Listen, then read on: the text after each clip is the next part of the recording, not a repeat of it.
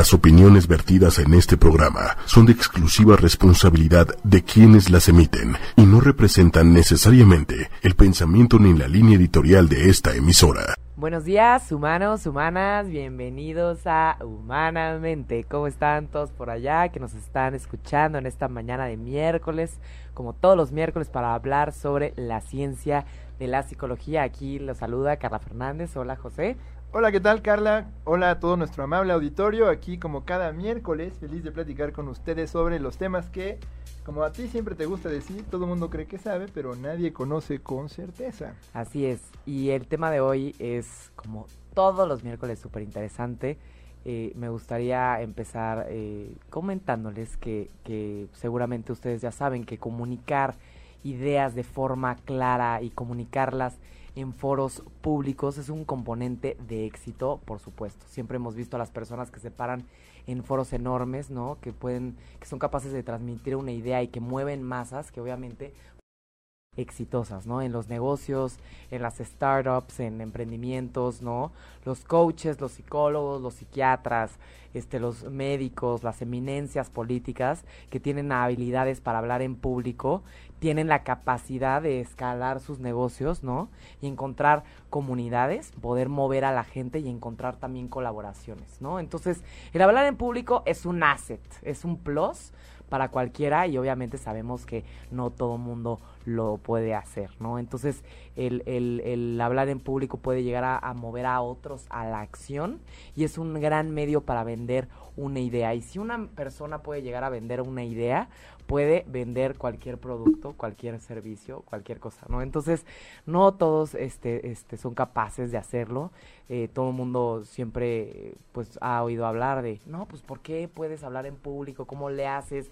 ¿Cómo no te mueves de pánico? Pues este pánico, esta, este congelamiento por el miedo se llama glosofobia, ¿no? Es una manera como estábamos leyendo, muy geek de llamarle al miedo a hablar en público. Da, dales a los psicólogos chance y van a ponerle un nombre raro a cualquier cosa que hayas sentido en tu vida.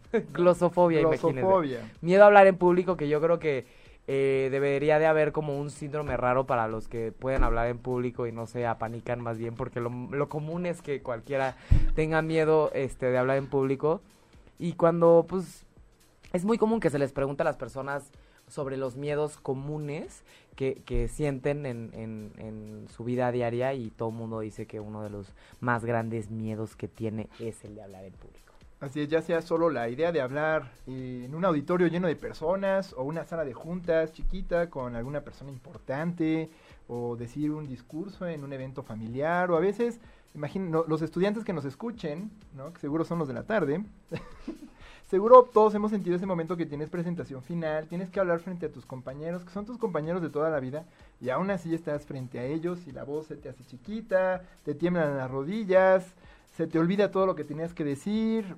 Eso Sudas, eh, se te... Todos hemos sentido algo así. Todos, todos, en algún momento de nuestras vidas. Y la pregunta aquí es, por ejemplo, si eres un líder en una empresa o tienes un puesto directivo o trabajas en comunicaciones, o sea, no puedes tener eh, esta incapacidad de poder transmitir una idea a los demás, ¿no? Entonces, aquí el, el, todo el mundo dice, ¿cuál es la clave, no? ¿Cuál es la clave para poder hablar en público? Pues hoy les vamos a comunicar muchos tips, como siempre, les vamos a explicar qué hay detrás del miedo a hablar en público. Traemos a un invitado que ahorita les vamos a presentar, que ha tenido mucha experiencia hablando en público, que nos puede decir de dónde viene, cómo empezó, qué es lo que hizo, ¿no?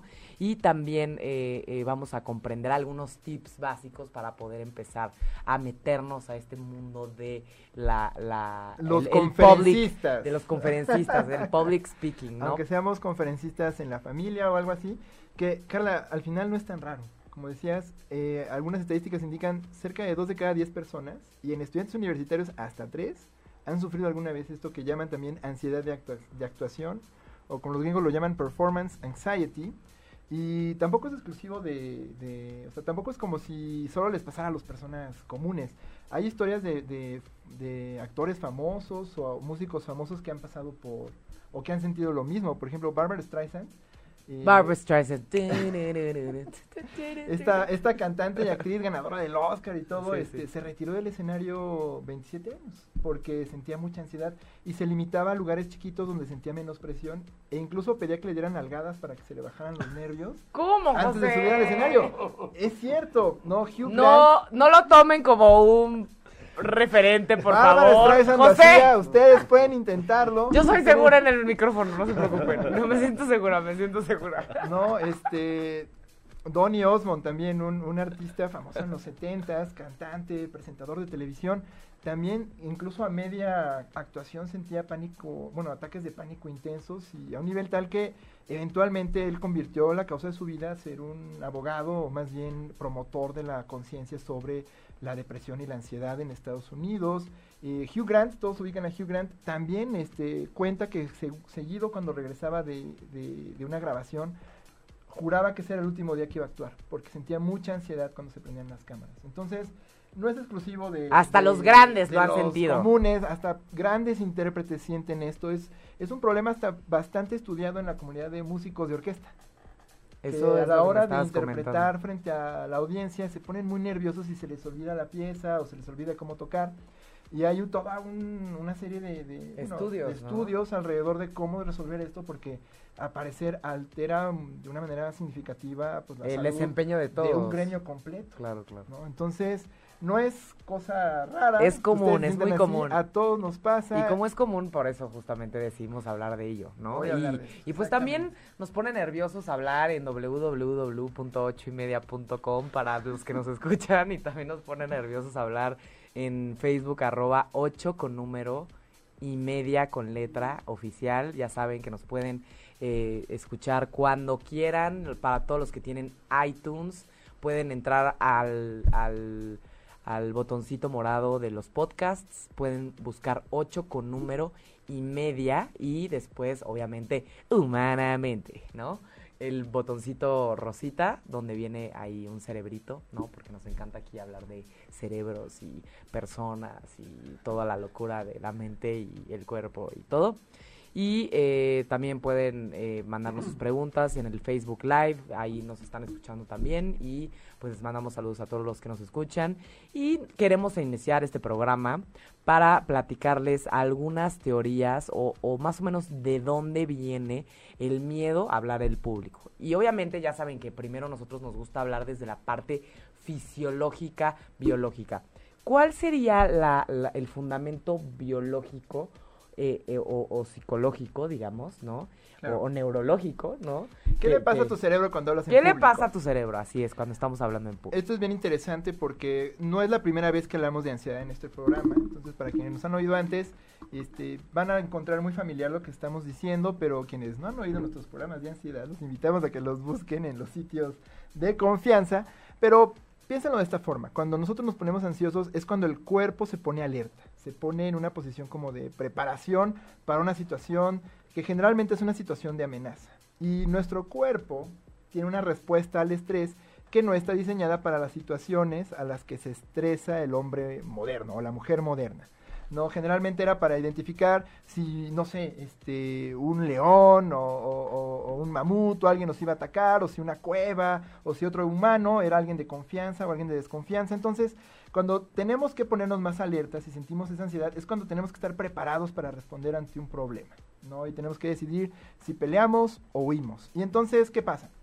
Cuando somos el centro de atención, cuando de pronto percibimos que muchos otros humanos nos están viendo, o la idea sola de que un montón de humanos nos van a ver, automáticamente sentimos que pues, estamos ante un montón de amenazas, porque tenemos que leer a mucha gente o tenemos que presentarnos como especímenes valiosos que merecen la confianza de esos otros. ¿no? Una forma básica de adaptación para el hombre fue comunicarse con otros hombres, bueno, humanos. Entonces, como yo tengo que ganarme hombres. la confianza de otros humanos, De pues tengo que presentarme como un humano confiable para que yo en las cacerías o todo eso, pues sienta que estoy con un igual. Claro. ¿Qué pasa? Tenemos que demostrar nuestro valor frente a un montón de gente.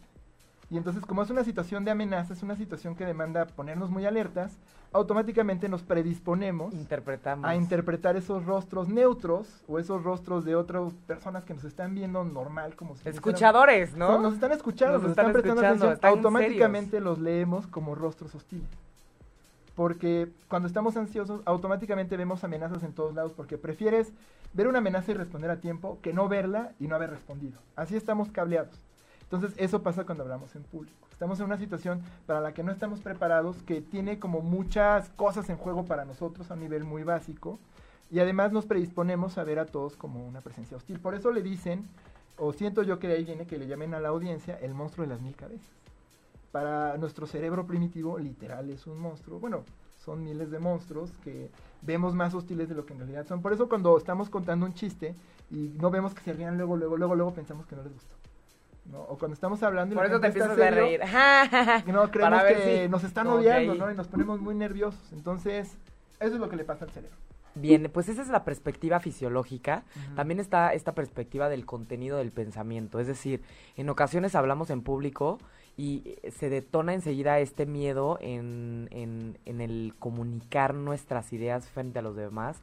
Y esto pues hace que pensemos que mm, tal vez no nos van a creer o que no nos vamos a ver bien y que no nos van a entender y que no vamos a conectar y que no se van a reír y que no les va a gustar. Y empiezan a juntarte todos estos pensamientos en, nuestra cabecita de los seres humanos que, que pues al final, como dice José, parte de la adaptación es estar bien, quedar bien, hacer las cosas bien. Nadie quiere hacer las cosas mal, nadie se quiere equivocar, nadie quiere tropezar, ¿no? Entonces, el, el tener número uno, un pensamiento negativo de uno mismo, soy aburrido, no les voy a gustar, eh, no me sé bien el pitch, las diapositivas están desorganizadas, eh, no me van a entender, me voy a trabar, se me va a olvidar. Todos estos pensamientos siempre hacen, cuando el contenido del pensamiento es negativo, en ese momento empieza a aumentar el ritmo cardíaco, empieza a aumentar la circulación y eso hace que, ¡pum!, de repente ya estamos ansiosos y muertos de pánico. De hecho, algo interesante sobre el ritmo cardíaco es que incluso en mucho tiempo, como que una práctica común entre quienes se dedican a, por ejemplo, entre los músicos, era tomarse medicinas para el infarto. Estos bloqueadores este, beta, o bueno, inhibidores de, de los receptores beta, porque hacen que las respuestas fisiológicas de la ansiedad disminuyan, como hace que tu presión Ah. arterial baje un poquito, hace que tu corazón lenta menos rápido. ¿Dónde? ¿Dónde los Entonces, venden? esas sensaciones físicas de los nervios se les bajan. Entonces, no es algo que muchos psiquiatras recomienden. No se trata tanto. Hay, no hay evidencia que demuestre que funciona muy bien.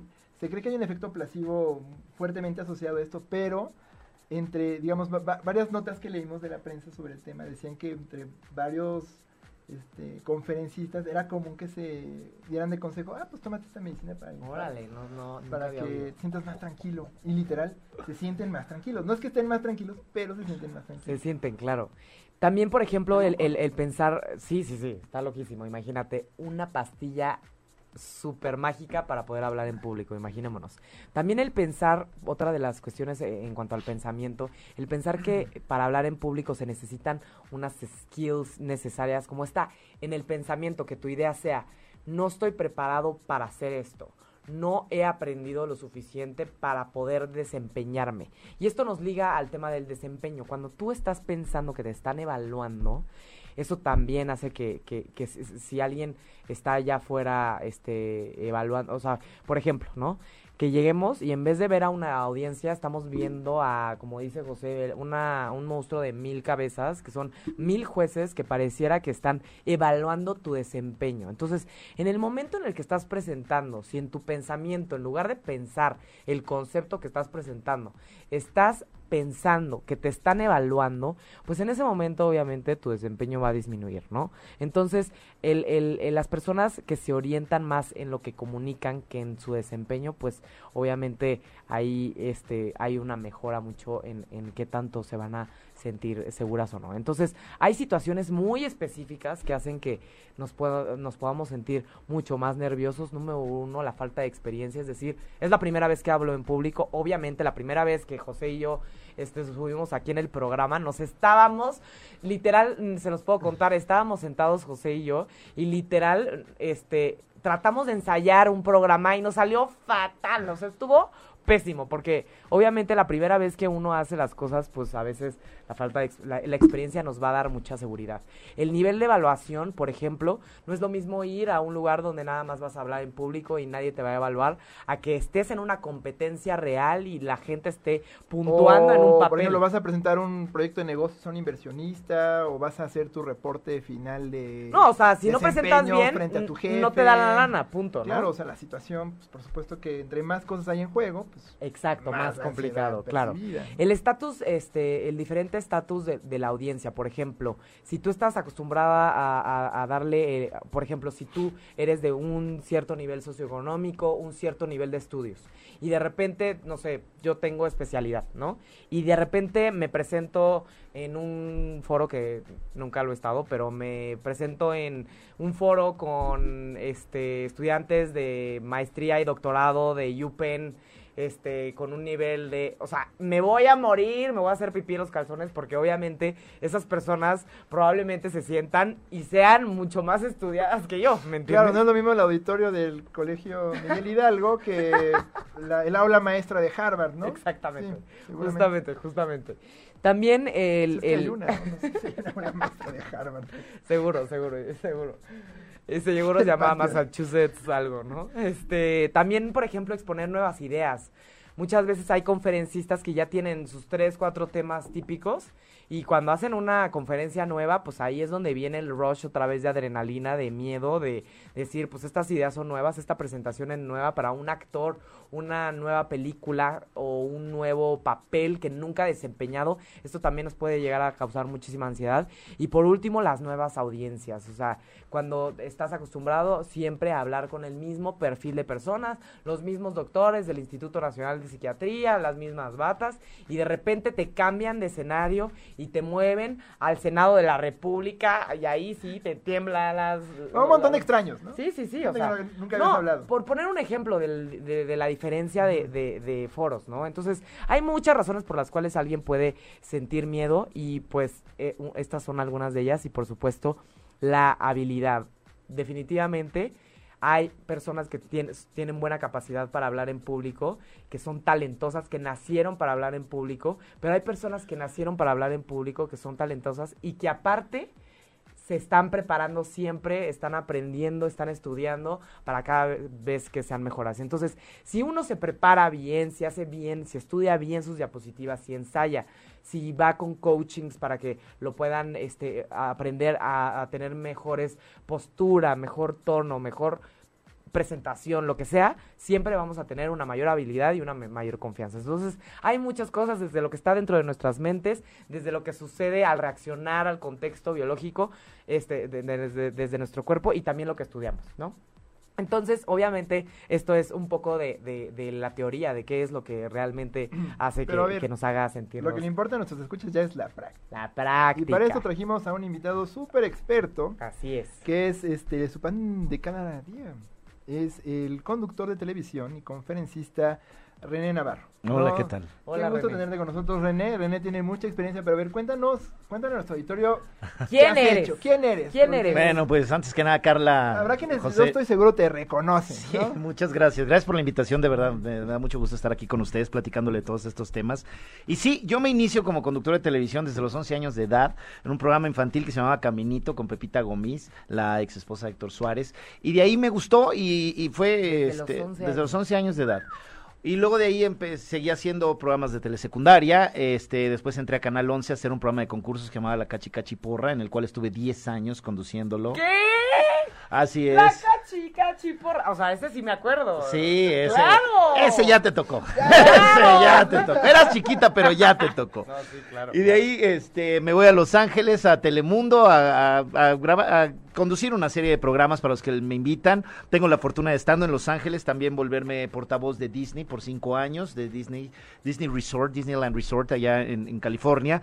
Y este, luego regreso, después de, de 10 años también allá en Los Ángeles, regreso a Cadena 3, aquí a Grupo Imagen, en donde estoy por tres años y medio conduciendo el programa de la mañana con Marta Figueroa que se llama Nuestro Día. O sea, me la he pasado frente a la cámara y conduciendo. Eh, una infinidad de eventos que he hecho también. He conducido muchísimos eventos, he estado, he estado parado frente a audiencias. Y ahora, recientemente, hace menos de un año, estoy dando conferencias de motivación y superación personal. Todo esto porque desde que yo vivía en Estados Unidos, de tantito antes de irme para allá, eh, estuve devorando mucho ese material. Estuve leyendo mucho de eso, estuve yendo a muchas conferencias, aprendiendo todo para mí, para que me sirviera como persona. Y llegó un momento en que dije, bueno, soy comunicador, este, ya le conozco bastante al tema.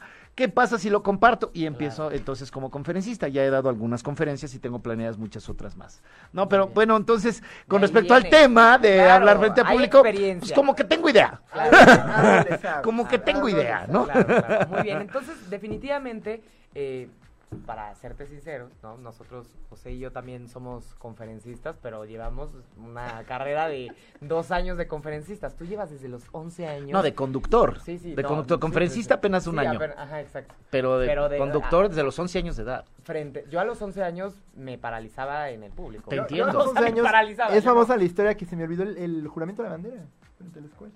¿En serio? Enfrente. Sí, o sea, se me olvidó. Me puse tan nervioso que se me olvidó. Y era el día de la quema de bandera y estaba la marina y todos ahí. Era un día muy solemne. Y me dijeron, órale, va, ve a decir el juramento. Ya era de la escolta y se me olvidó. Y Tú- que- Tú ya, ya, ya sales en la tele. No, no, no. ¿Cómo te sentiste ese primer día? Pero, pero déjame decirte algo, me pasó lo mismo en la escuela, no con el juramento a la bandera, pero yo tenía que decir un mensaje a todos los alumnos en la primaria y sí tenía, era antes de entrar a este programa de televisión y, y- y de repente me entró pánico escénico, se me olvidó y me quedé callado. Wow.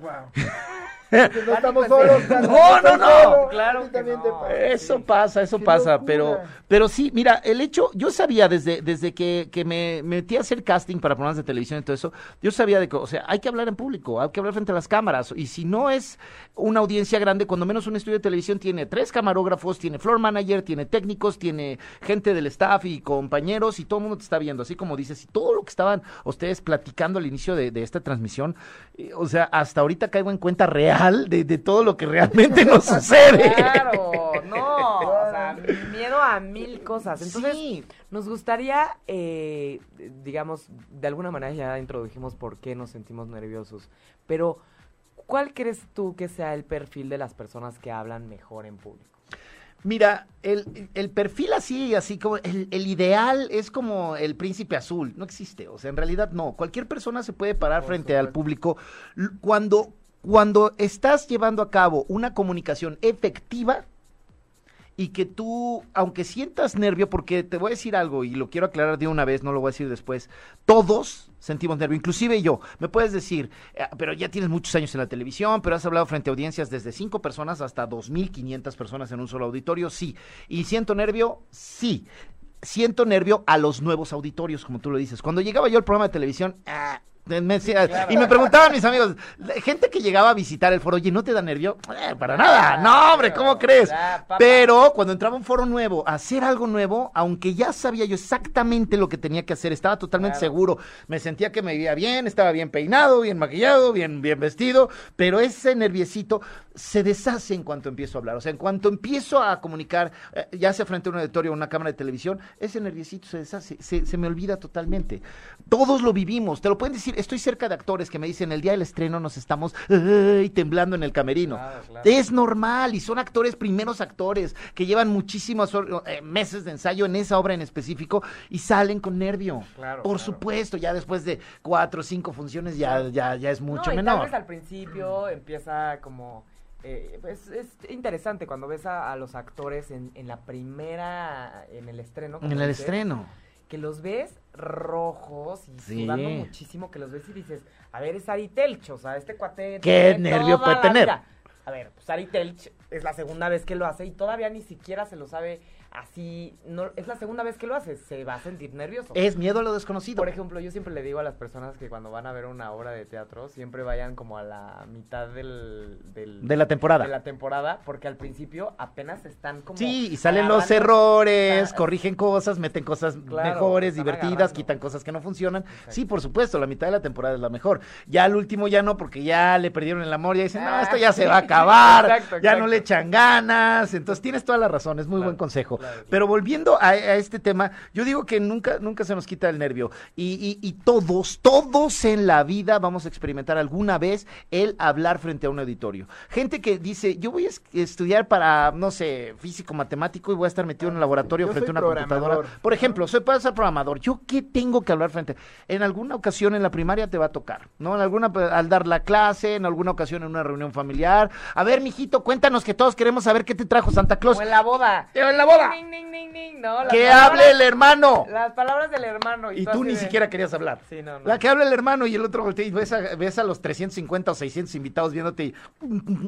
Bueno, felicidades, hermano. Pero ya hasta Bueno, cuando estamos ¡salud! jugando, ya hasta cuando estamos jugando, este, no sé, en una mesa y somos varios, y a ver, dinos verdad o reto, hasta yo me pongo nervioso en, en un verdad o reto somos 10 personas, ¿no? Ya, ya le toca a José. Sí, entonces ya al momento, pues es inevitable. Lo que, lo que quiero que, que la gente entienda de repente con personas como yo que dicen, no, este es superhéroe, este no le da. No, es inevitable sentirlo. O sea, lo sentimos todo mundo en mayor o menor proporción. La única diferencia, y aquí es donde radica lo positivo, es que ese miedo no te domine. Que no te impida llevar a cabo la función que vas a hacer, que no te impida eh, dar ese- esa conferencia o dar esas palabras, o, o que, o que no te impida llevar una vida, o que te merme en tu vida social, porque dices, es que yo no me puedo parar frente a tres personas, ¿no? Como el de Big Bang Theory, que no puede hablar frente a mujeres y no se echa unas chelas antes. ¿No? fobia Entonces, social, exactamente, si te afecta, si te, si te afecta, entonces sí ya tenemos un problema que debería tratarse con un especialista. Pero mientras no, es lo más normal. Es que me da nervio, me voy a hacer pipí. Y cuando saliste dices, ay, me dio mucho nervio, pero salió. Perfecto,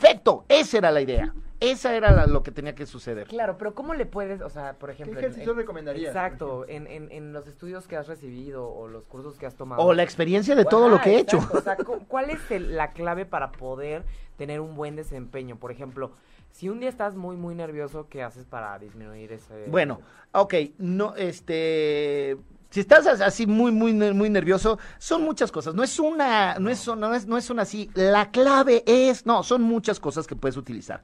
Una, la visualización. Siempre que nosotros queremos algo, tenemos que visualizarlo. Entonces, si tú visualiz, te visualizas ya saliendo al público, saliendo, saliendo al escenario, hablándole a esa gente varias veces, repetidas ocasiones, durante un tiempo considerable, mínimo dos semanas antes de tu presentación, eso te va a ayudar mucho porque ya lo tienes ensayado en tu mente. Ya cuando salgas ya no va a ser algo 100% desconocido que te puede petrificar al momento Entonces, de pararte. recomiendas que tal vez si vas a tener una, una Presentación. una presentación específica, tal vez casi casi hacer una comida familiar con todos tus primos, tus hermanos, que sean como cua- 30 personas. Bueno, es que mi familia es bastante grande.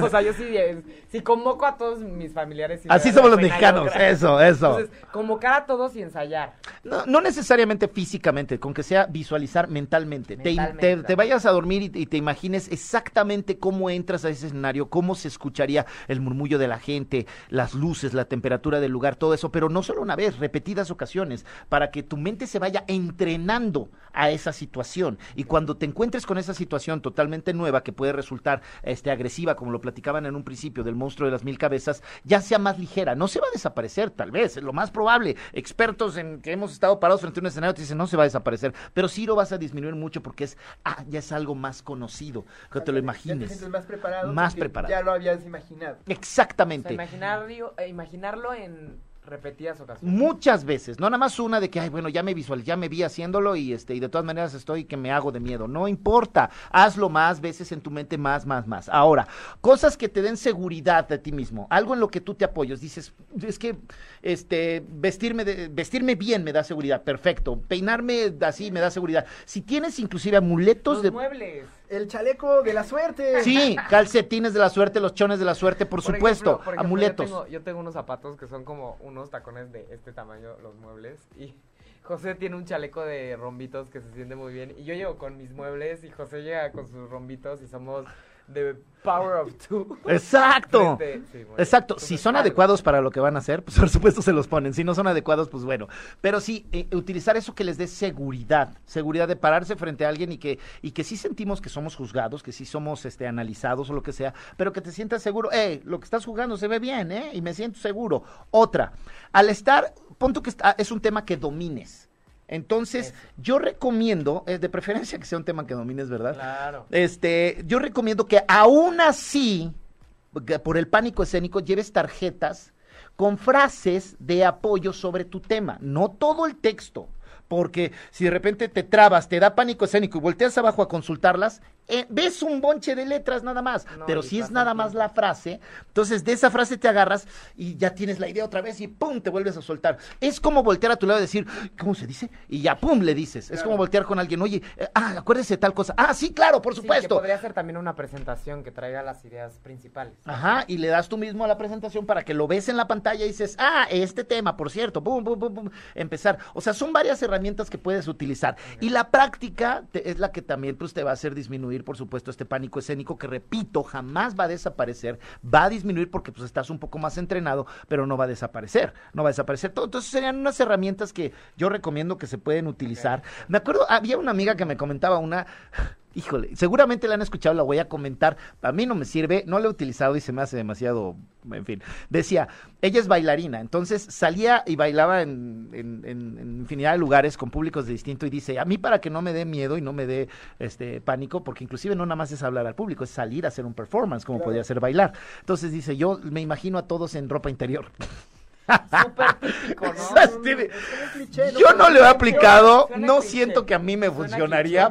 Por ejemplo, yo más nervioso. Yo nunca voy a olvidar, por ejemplo, nunca voy a olvidar eh, eh, cuando una vez iba a hacer mi tesis de la especialidad y estaba un poco nerviosa porque iba a presentar mi tesis con los sinodales, como estábamos comentando fuera del aire. Tema, tema de estatus. Sí, sí. Y literal me dijo mi papá, a ver, lo que tú vas a presentar, nadie lo conoce mejor que tú. Es tu especialidad, porque esta tesis nadie la ha hecho más que tú. Es un tema poco común. Entonces, tú vas a decirles qué onda con el tema de ellos. Ellos no te van a decir a, ti. Ellos van a poderte hacer este algunos comentarios muy específicos sobre la metodología, de, de cómo estás haciendo el estudio, ¿no? Porque es de psicología. Pero sobre el tema en general, solo tú sabes. Y dije, pues me la pelan.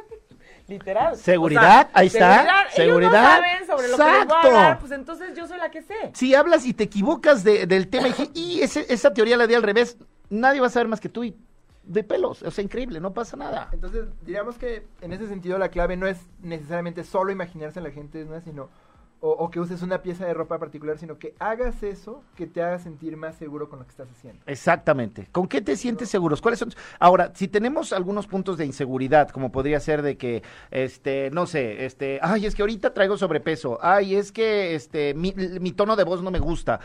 Olvídate de eso, no lo pienses. O sea, ya son conceptos que tú tienes, pero no los hagas más grande, porque si te enfocas en ello, los haces más grandes solo dentro de ti y los vas a proyectar y entonces viene una, hay un derrumbe de que no queremos se nota más aquello que tratas de esconder. Exactamente. tal, tal vez también, como decías, esta parte de elegir temáticas que uno, número uno, conoces y también por las cuales tengas una pasión. Yo me acuerdo que cuando era, cuando estaba en primaria, había que hacer mucho, ¿no? Speech enfrente del salón. Qué bueno. Y era aprenderte de memoria un tema como si fuera de partido político o como si fuera de un tema X y pues al final era aprendértelo de memoria. Eso de aprendértelo de memoria, error. O sea, nada de que aprendértelo de memoria.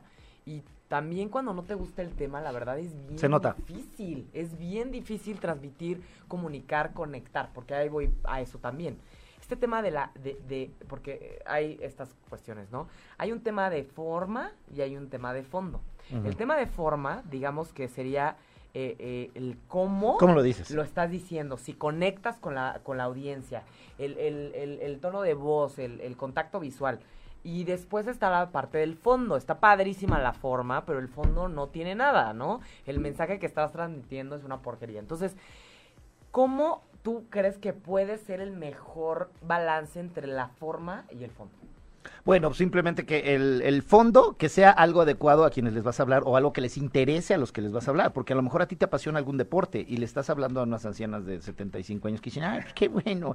Y, y la, y la parte, y la parte, exactamente. Conoce a tu audiencia. Exacto, conoce a tu audiencia. Y, o sea, cuando en las conferencias, por ejemplo, en las conferencias me dicen, este, necesitamos que vengas a hablar, a motivar a un grupo de vendedores. Ok, toda la información que tenga, de qué edad, qué dos, que son, que venden y la más información que tengas son padres padres de familia, son por lo regular solteros, son quienes son. Entonces yo ahí ya estructuro. Yo ya tengo conferencias armadas, pero las voy tropicalizando. Ah, es que estas Claro. frases funcionan con ellos. Ahí voy llenando mi fondo. Y mi forma no varía, porque yo soy muy, pum, muy explosivo en el claro. escenario. Y sé matizarse. Hay momentos que los bajo y los Baja, tranquilizo y los claro. voy. Y los, porque esa- los años de experiencia como conductor me lo han dado. Entonces ahí es cuando los tranquilizo. Y de repente, pum, los vuelvo a subir y no sé qué. Y ahí los, los voy Y matizando como y que al final. estaba como que perdiendo y... Y los momento- vuelvo a levantar y no sé qué, y les pongo la parte en la que casi casi los pongo a llorar y hago un cierre súper efusivo donde salen hasta arriba, pero les di todo el contenido que ellos en específico necesitaban. Es muy importante porque ha- hay personas de verdad que, por ejemplo, ah, mencionabas eminencias al principio del programa, me ha tocado ir a conferencias donde vienen unos, unos señores que son unas verdaderas eminencias, pero hablan... Sí, no, no. Y ¿sabes qué? Mejor leo el libro, papá. Porque sí, ¡uh! Horrible, ¿no? Y otros, por el contrario, que se paran y te dicen, "Y sí, tú puedes, el club de los optimistas. Y no ¿Y? diciendo nada ¿Y interesante ni qué me estás dando? ¿Qué Claro. herramienta me estás dando? Traigo unas broncotas, ayúdame, o sea, ¿qué hago? ¿Cómo, ¿Cómo corrijo esto que estoy pensando? ¿Cómo corrijo esto que estoy sintiendo?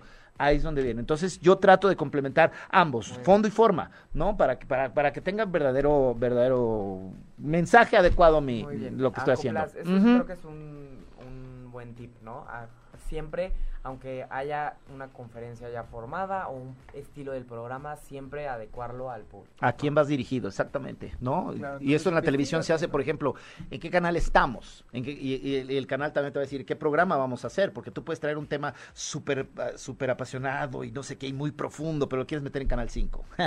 pues no funciona. No, al contrario, traes algo así como para la juventud, y de chavos, y no sé qué, y lo quieres meter en Canal 22. Pues no, que es así muy serio, muy... Entonces, eh, Claro, tiene que claro. ser muy Acabamos adecuado, de ¿no? O escuchar. sea, ¿Dónde quedaríamos nosotros, José? ¿Nosotros? Híjole, no sé. a ver, ¿dónde? ¿Quién sabe en qué canal? No sé. No, ahí está, Telefórmula, Radio Fórmula. Canal 4 en el 97, yo creo. Sí, sí, con, con el Con banquete ese- del doctor Zagali. Ándale. Ahí los sábados, donde nadie ¿Quién escucha. sabe? ¿No? Pero sí Muy es cierto, hay que conocer a la audiencia. Y saber muy bien a quién vas dirigido quién y, vas dirigido y y cómo hablan, este, qué es lo que quieren, qué es lo que necesitan ellos, ¿no? ¿Qué, de- ¿Por qué te van a ir a ver? ¿Por qué te van a escuchar? ¿Qué es lo que necesitan? Claro, porque entonces ya no serán tan extraños para ti. No, y les vas a dar un fondo adecuado. Eso se trata. Perfecto. Y por ejemplo, el. Digamos, de todas las. que seguramente has recibido cursos y has cada vez aprendido más sobre esto, Ujú. ¿Qué recomendarías tú en cuanto a eso? qué se puede estudiar o qué podemos hacer tanto los mortales como los no mortales? ¿no? Para hablar en público y todo eso. Exacto, ¿qué se puede hacer para, para estudiar, para mejorar? Bueno, sí puedes estudiar, pero también a practicar. Afortunadamente hoy en día sí se está, se está tomando más en cuenta esto. Acabo de haber publicado un curso que va a dar, por ejemplo, Fernanda Tapia, una locutora que lo mismo tiene de talentosa que de fea. No es cierto, Fer, te mando un beso. Lo bueno es que no nos va a escuchar. No, yo Fer, la quiero mucho, la quiero mucho, ya sabe. Y Yo Fer está. No, yo también la De- quiero de tremendo. Y he trabajado, me ha tocado, me ha to- Uy, exacto, 98.5, aquella época. Entonces, la Fer, la Fer este, está dando un curso de cómo hablar en público precisamente. Ya se empiezan a dar un poquito más estos cursos y esta apertura. Y también yo digo a la gente que ellos, que ellos vayan buscando sus propios. Si están en la necesidad de por su trabajo, profesión o a lo que se quieren dedicar, en necesidad de hablar frente a público, que se vaya, que lo vayan haciendo ya. Porque si eso está rezagando su progreso, re- porque es que no, mejor que vaya fulano tal y hable frente a ellos y yo ya veo desde atrás y yo le paso el programa y todo. No, no, no. Que se vayan tirando de una vez a hacerlo. La, la mejor escuela es simplemente hacerlo a la práctica. Yo te puedo decir que traigo atrás algunos cursos y estudiado y todo eso, pero me ha dado mucho más la experiencia ya tirándome y así, que lo haces, sí, lo hago, pero el teleprompter, la primera vez, así yo chavito, chavito. ¿Sabes usar el teleprompter? Y yo volteé, sí, claro, y me ponen el teleprompter enfrente y yo... No sabía ni, o sea, leerlo, pero yo no sabía si me seguían o yo lo seguía, tenía que leer súper rápido, no sabía en realidad en ese cuadro las comas si se las ponían o no se las ponían, los signos de interrogación o los espacios, no sabía nada de eso. Pero me aventé, aviéntense, tírense a hacerlo, más vale regarla así que nunca haberla regado y quedarte con las ganas, por Sí, supuesto. Alguna vez escuché, ¿no? Esta parte de si tienes un espacio para poder comunicar lo que quieres comunicar, siempre aprovechalo. Hazlo. Aunque no te vayan a pagar, aprovechalo hasta que seas un picudo y ya te paguen por ello, ¿no? Pero Y ya que no te tardes, ¿eh? Tampoco. No, yo creo que normalmente las audiencias son menos crueles de lo que asumimos. ¿no? Sí, O aunque cien- no lo hagas 100%. perfecto, que nunca lo vas a hacer absolutamente perfecto, aunque no lo hagas a la- así impecable, creo que tienden a verlo con buenos ojos. Si Sí, tienes toda que- la que razón. había un esfuerzo, que hubo una buena preparación. O, por ejemplo, en una junta familiar, pues, ¿qué, qué es lo peor que pueden decir si te salió el juramento chueco, no? De- Nada. Yo creo que a mí tus- una junta familiar votos me de pone boda más de salieron- nervios que una conferencia de dos mil Si tus personas. votos de boda no salieron como de poema de Universal Estéreo, pues no creo que... No te vayan pasa. A absolutamente que, me- nada. a mí lo que me da miedo de las juntas familiares es que me da mucho sentimiento y me dan ganas de llorar. Y Está eso- bien. Eso sí me da mucha vergüenza. Porque luego se va a ir a No, burlar pero de- reflejas emoción y vas a hacer llorar más cosas. Y fíjate que por, por el otro lado también este dar un, un, un mensaje per, tú dices, si no lo haces bien, pero también si lo haces hacia tu conciencia, decir, no, me quedó poca más, también va a haber algunos de que, sí, güey, pero no traía boleado los zapatos. Sí, güey, pero de repente como que la computadora se trabó. Sí va a haber quien te joda. Entonces, que tú hazlo. ¿no? Siempre no falta el sangrón, como, que dices muchas muletillas y dices, ah, pues qué buena onda, ¿no? Ya lo corrijo, pero a ver. Da, da, da, no, Como a mí, esa niña no habla como de hombre. perfecto. No, exacto, no trates de ser perfecto. A ese señor no se le trata de entiende. hacerlo es bien. sí. Trata de hacerlo, trata de hacerlo en la perfección de, de lo que, de, de tu punto de vista, de cómo lo ves y, y lo que, y ya vas a ver que lo vas a lograr y te vas a, vas a encontrar identificación con la, con el público, con la mayoría. Exacto. Y esa es la idea, transmitir algo eficaz. Eso es nada más.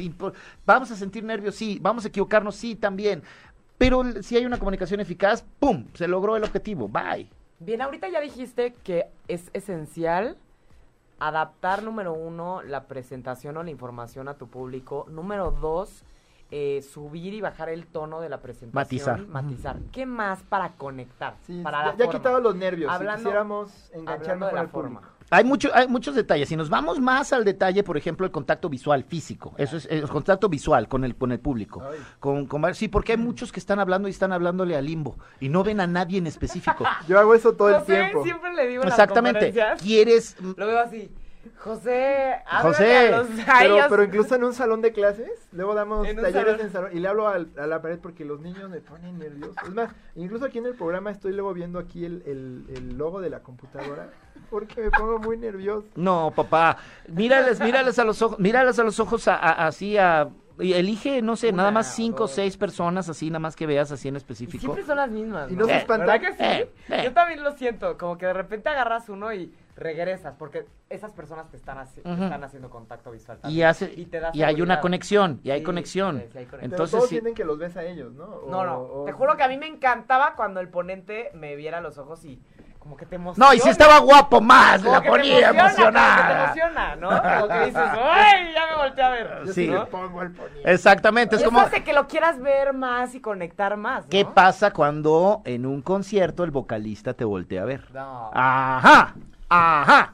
Eso es lo que espera la gente. En cambio, si el vocalista lo tienes en la segunda fila, es una, en el caso de nosotros, una cantante, ¿no? Y está cantando y está por allá y nunca nos voltea y dices, pues sí, canta bonito, está muy buena y todo, pero si te hubiera volteado a ver, güey, Claro. la historia hubiera sido otra. Ya pagaste la segunda fila, ¿no? Exactamente, no, y vas a otro concierto más porque quieres que te siga viendo. Eso es, ¿no? También tu lenguaje corporal expresa mucho. ver, tenemos el lenguaje, tenemos el lenguaje verbal, te da mucha seguridad, el tono de voz tiene que ser firme, aunque maticemos a veces arriba, a veces abajo, tiene que ser, porque inclusive el tono de abajo también tiene que ser un tono firme, un tono eficaz, un tono con energía. Esto viene desde adentro, desde ahí. Ahorita estoy bajándolo, pero te estoy hablando con fuerza.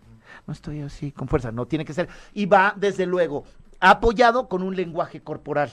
Las manos. ¿Qué hacer con las manos? ¿Qué en los Eh, ¿Sabes qué te voy a decir? Ahí, va, ahí les va, ahí les va el mejor consejo para, para, para lo que es el lenguaje corporal en el uso de las manos. Me lo enseñaron a mí una vez y dije, oh, tienes razón, sí es cierto. Ahí les va. Lo que vas a hacer con las manos, que no te importe, que ellas actúen solas con tu inconsciente. Si ensayas movimientos con las manos, se ve falso y la gente en su inconsciente Ah, lo detecta. Claro, cartonado, claro, exactamente. Sí, Hola, amigos. Solo en las obras de teatro Muchas musicales, gracias. exactamente, solo en los teatros musicales sí tienen la Como- coreografía. como- Acá no, acá tiene que ser totalmente de tu cuerpo, totalmente de tus manos y como sea. Y tú viéndolo en un auditorio, ahorita por ejemplo no manoteo tanto, pero si estamos en un auditorio yo estaría manoteando y agarrando el Ah, micrófono con no, lana y sí. pasándolo del otro y, señalando. como- Exactamente, Como che, ¿viste? Siempre, hacen- ¿Viste? siempre señalan. ¿Se han fijado que los políticos siempre señalan como con el dedito así, como... Es algo aprendido inconsciente Sí, que ¿no? ellos ya traen. Eso, esas son cosas aprendidas inconscientes. Nosotros los movimientos de mano los hacemos de lo que aprendimos de nuestros papás y de lo que hemos aprendido y que se va grabando en el subconsciente. Se puede modificar. ¿Se puede modificar? Sí, por supuesto. Cuando identificas algo que te gusta y lo, lo- lo insertas en tu subconsciente a través de la repetición, lo puedes insertar dentro de tu diálogo en comunicación no verbal. Pero sí, jamás traten de ensayar algo con las manos, porque sí es cierto. Solo nada más no tener las tiesas, ni... Si así es tu, si así es tu modo de expresarte, está bien. Está bien, hay un- algunos conferencistas inclusive que casi ni las usan, pero su comunicación es muy eficaz porque lo sustituyen con la voz, con gesticulación y todo eso. Entonces yo tengo de todo, ¿verdad? Pero, pero Sí, por supuesto que sí. por yo tengo supuesto. gesticulación, yo tengo, no, entonces el- eh, ahí está. Esas son otras herramientas también que te pueden ayudar a lograr una mejor comunicación, una comunicación más eficaz. Algunos oradores inclusive se bajan entre el público. A mí me lo han pedido infinidad de veces y no puedo, no puedo, me Ay, Yo creo que resisto. con mis muebles que me pongo para las conferencias, que son unos zapatos de ese Te los quitas. No, o sea, yo creo que me bajo, me azoto y ya bailé. ¿eh? O sea, yo Cuando creo eres más tú, ahora, otra cosa muy importante, sé tú mismo. Siempre sé tú mismo. No trates ni de imitar a nadie, ni trates de poner una postura por agradarle a las personas. Vamos a poner el ejemplo de tus muebles. Vamos a poner el ejemplo de tus muebles. Te los pones, ok, van adecuados a la conferencia donde vas a hablar y todo. Si en determinado momento te están matando tus muebles, tienes que bajar las escaleras porque vas a ponerle el micrófono a una señora con Te la que vas a hablar. Te los quitas, pero así como eres tú, desenfadadamente, ay, perdón, ¿saben qué? Discúlpenme, pero estos ya me están matando. Los matas de risa, se identifican contigo porque ven que eres así, humana, humana como ellos, y entonces hay una mejor identificación. Exacto. Sé día- tú mismo. El otro día me eché un chiste y nadie se rió porque él es José Fernández y yo soy Carla Fernández. ¿Son Había hermanos, 500 primos o qué? Ah, No somos hermanos. Pero normalmente siempre nos echamos el chiste de que no somos este, parientes, ¿no? Entonces entré y dije, yo soy Carla Fernández, él es José Fernández. Ah, no, no, le dije, les dije, ah, nos presentaron, ¿no? Él, va, él ah, viene la psicóloga Carla Fernández y el psicólogo José Fernández. Entonces entramos los dos al mismo tiempo al escenario. Y yo dije, él es Carla Fernández y nadie se rió. Fue tétrico. Que también es otra pregunta importante. ¿Qué tanto, si ves que no está resultando, qué puede hacer alguien como para recuperar a la Hay un, hay un, hay un, hay, hay- hay una cosa que aprendí ahora en las conferencias, es un tiene que haber un rompehielo. Ah, me valió. Tiene, tiene que haber un rompehielo. Si no eres este el Luis Miguel que están esperando ver, entonces tienes que romper el hielo con las personas. claro. Y puede ser algo simpático, preparado o no, para romper el hielo y cuando las personas se, se rían. Ese pudo haber sido un rompehielo, pero lo metiste antes de, de tiempo, a lo mejor que las personas, no sé quién era el auditorio ni cuántas personas eran. Y entonces... Eran como 500 papás. Está muy bien, bastante cantidad, es una muy buena. Y si estaban oscurita, mejor. se ríen. Oscurita, oscurita. Oscurito, oscurito. te- Oscurito, oscurito. Entonces, Pero eh, venían, ya llevaban una hora y, y cacho. Ya estaban cansados. Ya estaban Estaban agotados. cansados. hay que tomar en cuenta todos esos factores, desde luego, ¿no? Y de repente, culturalmente, ¿en dónde la estabas dando? En provincias son un poquito más recatados que en el DF y ese tipo de cuestiones, ¿no? Eso, eso hay que analizarlo, pero un rompehielo, un rompehielo ver. siempre. De repente se te ocurre una bromita, este, o, o- o dices alguna cosa ya preparada. Primero te empiezas a presentar, empiezas a dar el intro, algo muy ligero, nada denso, y luego de repente algo chistoso. Y así, o sea, de repente dices, ¿qué señora? ¿Traigo algo? ¿Estoy mal peinado? Que ya entonces ahí como que se empiezan a reír, a relajar. Sí, Usted sí. me dice, ya la agarraste, entonces, porque no sé qué, la- y ya, Ya la- lo demás siempre la vas agarrando de bajada, de no sé qué, sin llegar a fastidiarla, ¿no? Entonces algo adecuado que ella misma se ríe, que le cueste. Entonces, ese, ese tipo de cosas, siempre y cuando seas tú mismo. No te forces a ser chistoso a fuerza. Cuando alguien quiere ser chistoso a fuerza, causa el efecto contrario. Sí, sí, sí. Entonces, ¿Cómo- este... ¿Cómo, que? A ver, cuéntanos. ¿quién, quién, ¿Quién es el típico en los medios que siempre se está haciendo el chistoso? No, bueno, hay, hay una... Y la hay- fuerza. Cuéntanos, por favor. Hay una gran infinidad, no sé, no podría decir nombres, pero, pero hay una gran infinidad de que, de que eres, eres comediante, eres comediante y tienes que ser chistoso a fuerza, o sea, salgas lo que salgas y dices, no, ¿por qué? ¿Por qué tiene que ser chistoso a fuerzas? Y hay gente que es chistoso sin querer. Hay gente que es chistoso así nada más porque pues dice su nombre y ya todo el mundo se empieza a morir de risa. Y si quieren dedicarse a la seriedad y al, drama y la tragedia, pues creo que por ahí no le va. Claro, no- me pasó una vez que en el Instituto Nacional de Psiquiatría alguien quiso ser muy carismático, una conferencia que era una clase magistral. Y pues sí, los doctores un poco de humor les sirve, pero demasiado humor No, no viene el caso. hizo que no lo tomaran en serio. ¿Sabes? Es como que hay que Dependiendo de la población. Exacto. Ujú, esa- esa- es a lo que voy también. Fue una gran plática, pues, pero no era la audiencia adecuada. No, no, no, no puede ser de repente, y sobre todo cuando los, los temas que les doy así, no puede ser demasiado relajado. No es un stand-up, no es un stand-up comedy. Estás dando mensajes. Tienes que ser ameno, sí, en la medida de que tu forma de ser lo, lo, lo, lo, lo, practique. Si eres una persona un poco más seria, pues un, la forma de decirlo ligero, no necesariamente forzoso, forzosamente chistoso.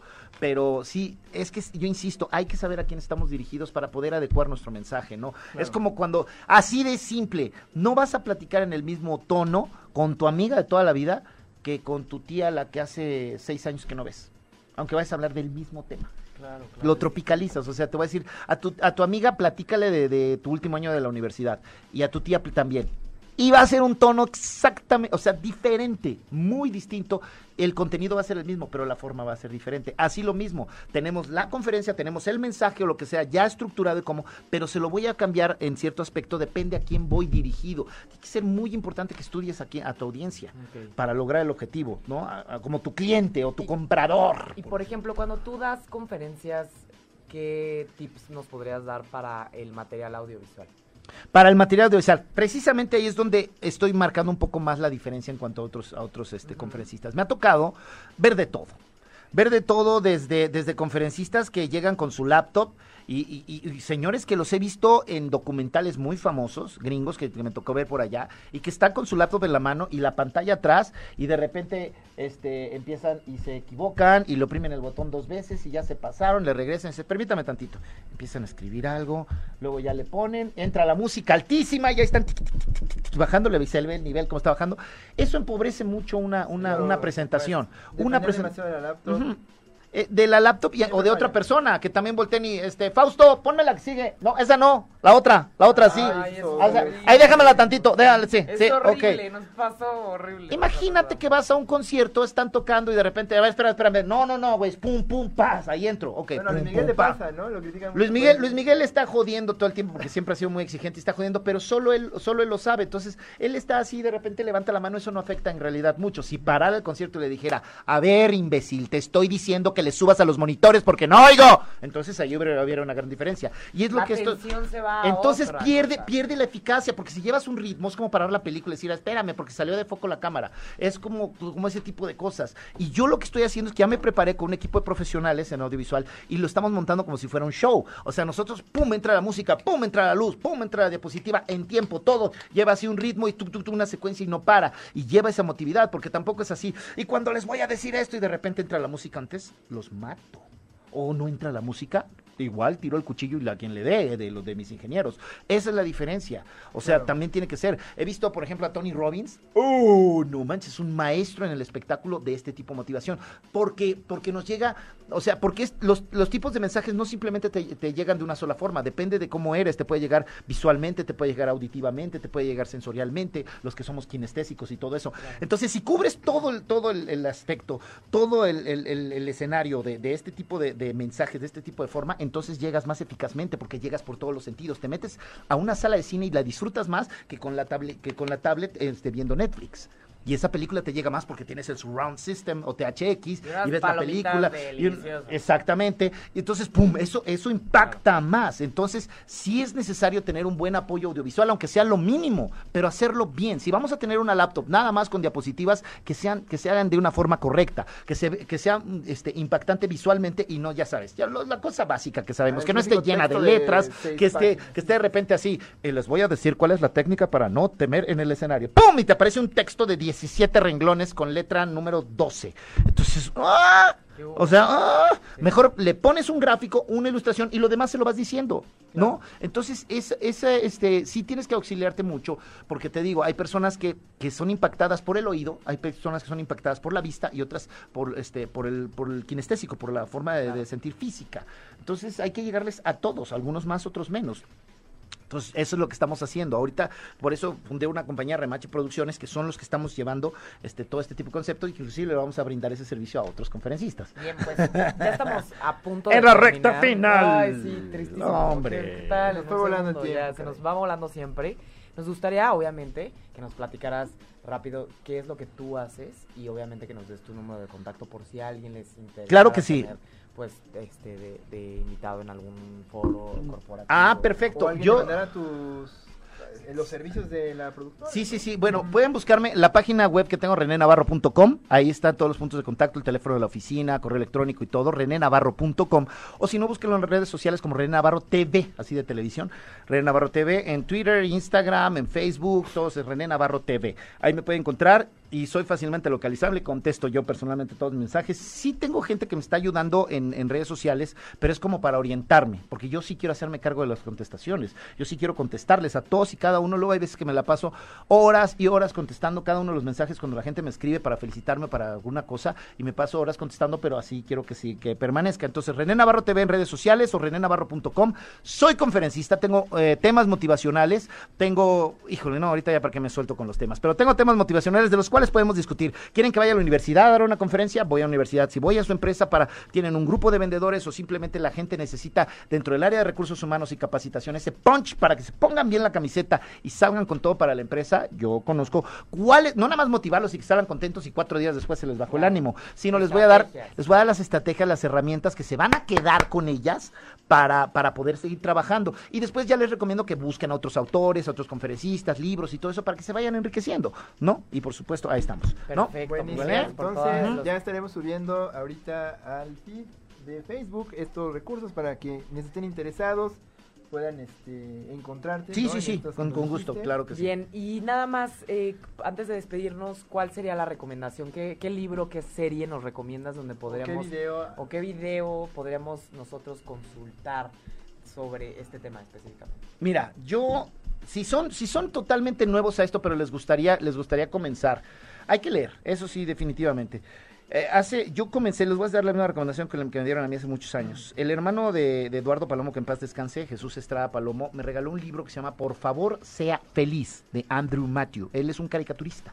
Es un libro muy delgado, muy sencillo, y como es caricaturista, bien enriquecido con muchas imágenes muy simpáticas, pero trae unos consejos súper básicos para comenzar a cambiar tu mentalidad, comenzar a ver la, cambiar la perspectiva de cómo ves la vida para que el mundo empiece a cambiar. Es así como, o sea, si te mando algo más denso, vas a decir, ay, no entendí.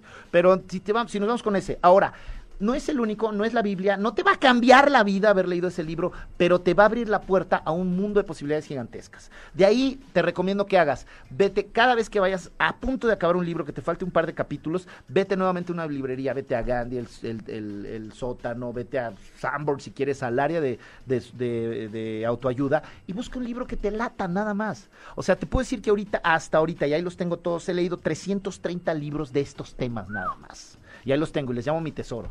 330 libros ahí puestos, luego nada más me paro a contemplarlos. Unos muy buenos, otros también mejores y otros asquerosamente malos. Malísimo. Pero ni modo, hay que leerlos y eso Así sucede. ¿No? Es como, oye, mija, Carla, es como los novios. Tú no sabes si te va a salir bueno, pero tú ya ahí andas. Y ya después te diste, te dices, ¿para qué anduve con él? ¿Sí o no? No, no me di, no me di. No, me dije, me dije. Pues muy bien, ya terminamos. Ay, mis oídos. Muchas gracias. Gracias, René, por acompañarnos Gracias, al contrario. hoy. Ya tienen ahí los datos. Gracias. Nos vemos el próximo miércoles en Humanamente. Saludos a todos. Bye. Los que quieran saludos. Cuídense. Chao. Chao. Si te perdiste de algo o quieres volver a escuchar todo el programa, está disponible con su blog en ochoymedia.com y encuentra todos nuestros podcasts de todos nuestros programas en iTunes y Tuning Radio. Todos los programas de ochoymedia.com en la palma de tu mano.